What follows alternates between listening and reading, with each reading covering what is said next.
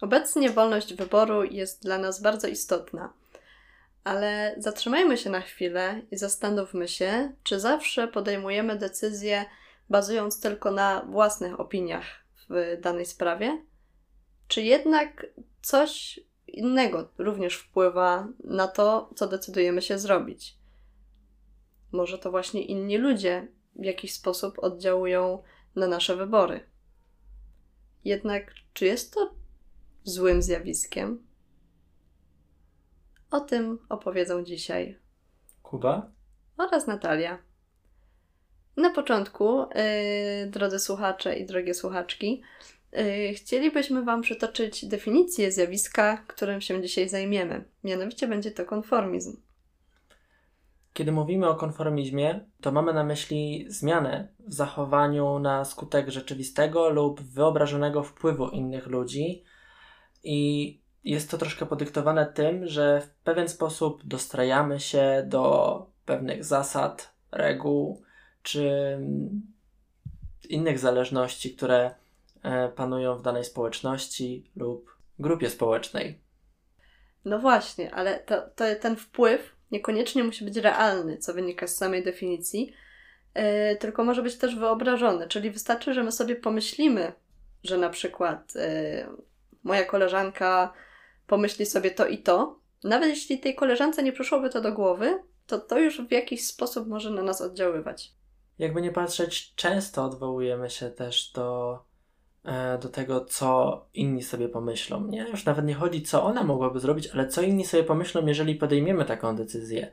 Jednak na to, jaką decyzję podejmiemy, wpływ ma też to, jak inni będą nas postrzegać. Nie, ale o tym porozmawiamy zaraz. Tak, dokładnie. No ale czy może być coś dobrego w tym, że my podporządkujemy się tym normom, tym opiniom innych ludzi? Czy to, czy to zawsze jest złe? No bo postrzegamy konformizm jako taką zazwyczaj złą cechę. Tak, takie ja mam odczucie, że, że generalnie tak sobie myślimy, że osoba, która zawsze się opowiada tak jak inni, trochę nie ma swojego zdania, jest taka może trochę niewyraźna w grupie. Yy, I no, generalnie wydaje mi się, że to słowo ma takie dosyć złe konotacje, więc czy może z tego płynąć w ogóle coś dobrego? No, jakby nie patrzeć z konformizmu, możemy wyciągnąć nawet wiele dobrych rzeczy. Mm, wyobraźmy sobie sytuację, w której znajduje, znajdujemy się na przykład na e, jakimś nowym spektaklu albo w operze, na występie na koncercie. Mm, jakaś piosenka jakieś przedstawienie tak bardzo na nas oddziałuje, tak bardzo wpływa na nasze emocje i chcemy okazać to swoje wzruszenie, tą swoją ekscytację yy, i przede wszystkim może też jakieś uznanie oraz podziękowanie dla występujących, ale nie wiemy, czy klaszcząc na przykład w danym momencie nie przerwiemy, czy nie zrobimy to ogólnie, czy zrobimy to w dobrym momencie. I często jest tak, że klaszczemy dopiero, kiedy klaszcze też reszta publiczności. Można to uznawać za właśnie taki objaw, przejaw, przejaw konformizmu. Eee, ale co tak naprawdę nam to daje? Przede wszystkim daje nam właśnie informacje, czy robimy coś dobrze, czy robimy coś źle, czy robimy coś w dobrym momencie. I e, to jest jedna z tych rzeczy, które z konformizmu możemy wyciągnąć dobrych. Tak. To jest taka wskazówka dla nas, co my mamy w danym momencie zrobić, kiedy jesteśmy w nowej sytuacji. I to też bardzo fajnie pokazuje przykład dzieci. Kiedy um, małe dziecko przewróci się, to patrzy na rodzica. Jeśli rodzic zaczyna się śmiać, no to najprawdopodobniej, jeśli nic z, złego bardzo się nie stało, no to to dziecko też się zacznie śmiać i obróci sytuację w żart. E, no ale jeśli rodzic zacznie gdzieś um, zamartwiać się, trochę może panikować, no to dziecko też odzwierciedli troszkę te emocje i zacznie płakać, czy, czy, czy no, poczuje się przestraszone. Ale też z drugiej strony, nie zawsze konformizm daje nam e, informacje. Czasami konformizm zapewnia nam akceptację w grupie, e, takie poczucie przynależności, jedności z grupą, e, którego nie mielibyśmy, gdybyśmy się tej grupie przeciwstawili w jakiś sposób. Świetnie możemy to zauważyć w grupie nastolatków, gdzie bardzo chcemy być akceptowani w tym okresie życia. E, no i na przykład ubieramy się tak jak inni. Coś nam się może do końca nie podobać, ale zakładamy to, no bo wszyscy to zakładają i nie chcemy w jakiś sposób odstawać od tej grupy. Nawet jeśli jest, możemy być przez to krytykowani na przykład w domu przez rodziców. Podobnie może być podczas jakiejś dyskusji, kiedy na przykład y, rozmawiamy na tematy polityczne i większość naszych znajomych ma określone poglądy, my w jakiejś sprawie uważamy coś innego, ale potakujemy tym znajomym i nie wyrażamy swojej własnej opinii, y, no żeby w jakiś sposób nie zostać wyautowani z grupy, albo żeby właśnie nie odczuć tej krytyki znajomych, żeby oni nas dalej akceptowali, lubili i żebyśmy byli częścią ich grupy.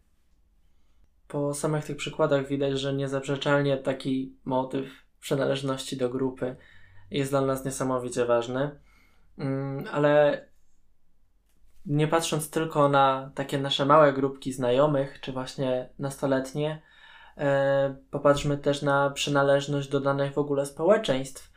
E, niektóre kraje, nawet pewnie nie skłamałbym mówiąc, że większość, mają taką normę, jaką jest norma odwdzięczania się. Czyli jeżeli ktoś zrobił nam coś dobrego, to warto, żebyśmy też się w jakiś sposób odwdzięczyli. No, niesie to za sobą pewne ryzyko, ale też korzyści. O tym mówiliśmy w jednym z poprzednich odcinków. Um, ale no, spójrzmy na to, że w momencie, kiedy nie odwdzięczylibyśmy się komuś za dobro, które nam e, wysłużył, mogliby, moglibyśmy wyjść na gbura, no i w ostateczności też zostać oddzieleni od właśnie jakiejś części na, naszego społeczeństwa, czy to właśnie też od znajomych, czy od, e, od na przykład sąsiedzi by się od nas odwrócili, nie? Mm, a jeszcze tak szerzej patrząc, to zerknijmy na pewne kodeksy, kodeksy prawa. To też są pewne zasady, których musimy przestrzegać. I tu już ta bańka takich właśnie sąsiedztwa, znajomych, no się troszkę rozszerza na ogólne dobro społeczne, tak? No bo pomyślcie sobie, co by było, jakbyśmy w większości tych norm nie przestrzegali. No, to by się stworzyło takie bezprawie, anarchia i w, w ogóle nie wiadomo co jeszcze.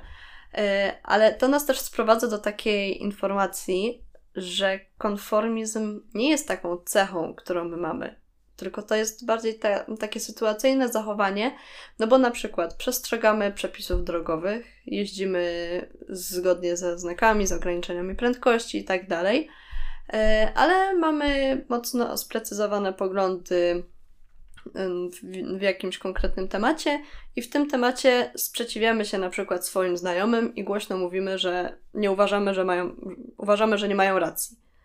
No więc jesteśmy, można powiedzieć, konformistą, jeśli chodzi o przestrzeganie y, prawa, prawa drogowego, ale już w innych rejonach y, życia niekoniecznie. Więc to jest taka, taka bardziej sytuacyjna po prostu cecha. Teraz jak o tym mówisz, to trochę mm, te sytuacje się klarują, że zauważ, w momencie, kiedy potrzebujemy informacji, to jakaś sytuacja jest dla nas niekoniecznie jasna, niekoniecznie zrozumiała, więc wtedy jest to większe, powiedzmy, prawdopodobieństwo, że ulegniemy konformizmowi. Albo kiedy na przykład wśród nas, wśród grupy, znajdzie się osoba, która ma o wiele większe takie zaplecze wiedzy na jakiś temat, no to prędzej jej zaufamy, niż powiedzmy, będziemy próbowali samemu dojść do jakichś wniosków, do jakichś faktów.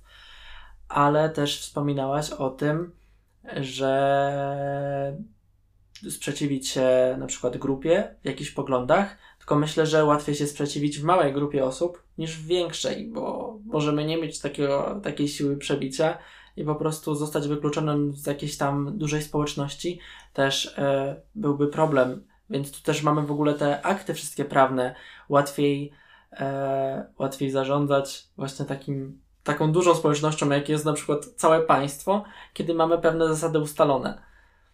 No, no tak, no bo jednak mamy spis i mamy też e, jakby spis konkretnych kar, co cię czeka, jeśli nie będziesz tego robić. E, no więc faktycznie no, trudniej jest się sprzeciwić. Wszyscy jadą 50 na godzinę, jak ja pojadę nagle 70, no to w ogóle nie będę miała gdzie jechać te 70, zacznijmy nawet od tego. No ale już abstrahując może od tych przepisów drogowych, jasne, w sytuacjach, kiedy nie wiemy jak postąpić i zachowanie innych jest dla nas niejako informacją, no to wtedy możemy sobie te, te poglądy innych uznać tak bardziej jako własne, że po prostu przyjąć je tak bezkrytycznie.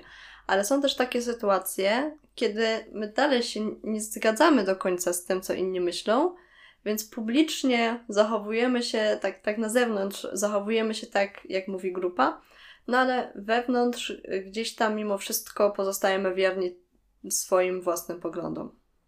Jeszcze inną jakby opcją taką konformizmu jest to, kiedy wzrastamy w pewnych normach, w pewnych wartościach, tak jak na przykład jest to z regułą wzajemności. Przeważnie jest tak w nas zakorzeniona, że nawet y, nie myślimy, czy przyjąć tą normę, czy jej nie przyjąć, tylko ona po prostu jest. Tak, to jest takie, takie bardziej odczucie nawet fizyczne, tak, tak mi się wydaje przynajmniej w ciele, kiedy na przykład coś dostajecie od innej osoby, a wy nie macie dla niej prezentu, na przykład na święta, no to tak aż coś w środku po prostu co, coś, coś czujecie, że to nie jest tak, jak powinno być. Te może, normy... może coś w tym być w sumie. Te normy są wtedy po prostu tak takie nasze. Powiedzieliśmy więc o wielu tutaj pozytywnych stronach tego konformizmu, że może on nam dawać informacje. Trochę może też działać tak, że mamy takie poczucie, że mamy rację, no bo jak mamy takie poglądy jak wszyscy dookoła, no to no to fajnie, jesteśmy mądrzy i w ogóle jest super. E, daje nam to też takie miłe poczucie przynależności do grupy, tego, że jesteśmy akceptowani. Więc tych dobrych stron trochę nam się nazbierało, no ale jednak cały czas mamy jakiś, jakąś złą stronę tego konformizmu, która raz, że jest tak e, potocznie, w takim potocznym myśleniu zakorzeniona, ale też przebija się w wydarzeniach nieraz bardzo dramatycznych. I o jednym z tych wydarzeń opowie nam właśnie Kuba. Takim właśnie wydarzeniem mm, było morderstwo Catherine Susan Ginowis, która wychowywała się na nowojorskim Brooklynie. Catherine ogólnie była dosyć niezależną kobietą, co było dość niespotykane jak na lata 60. ubiegłego wieku musiała bardzo wcześnie się uniezależnić. E, niestety nie mogła liczyć na pomoc rodziców, którzy przeprowadzili się do zupełnie innego stanu oraz weszła na taką drogę dosyć konfliktową ze swoimi dziadkami. Zaczęła szybko pracować, zdobyła też prawo jazdy oraz kupiła własny samochód. 13 marca 1964 roku, około godziny trzeciej w nocy, Katrin wracała z pracy. Tak naprawdę dzieliła ją już tylko odległość z parkingu do jej mieszkania.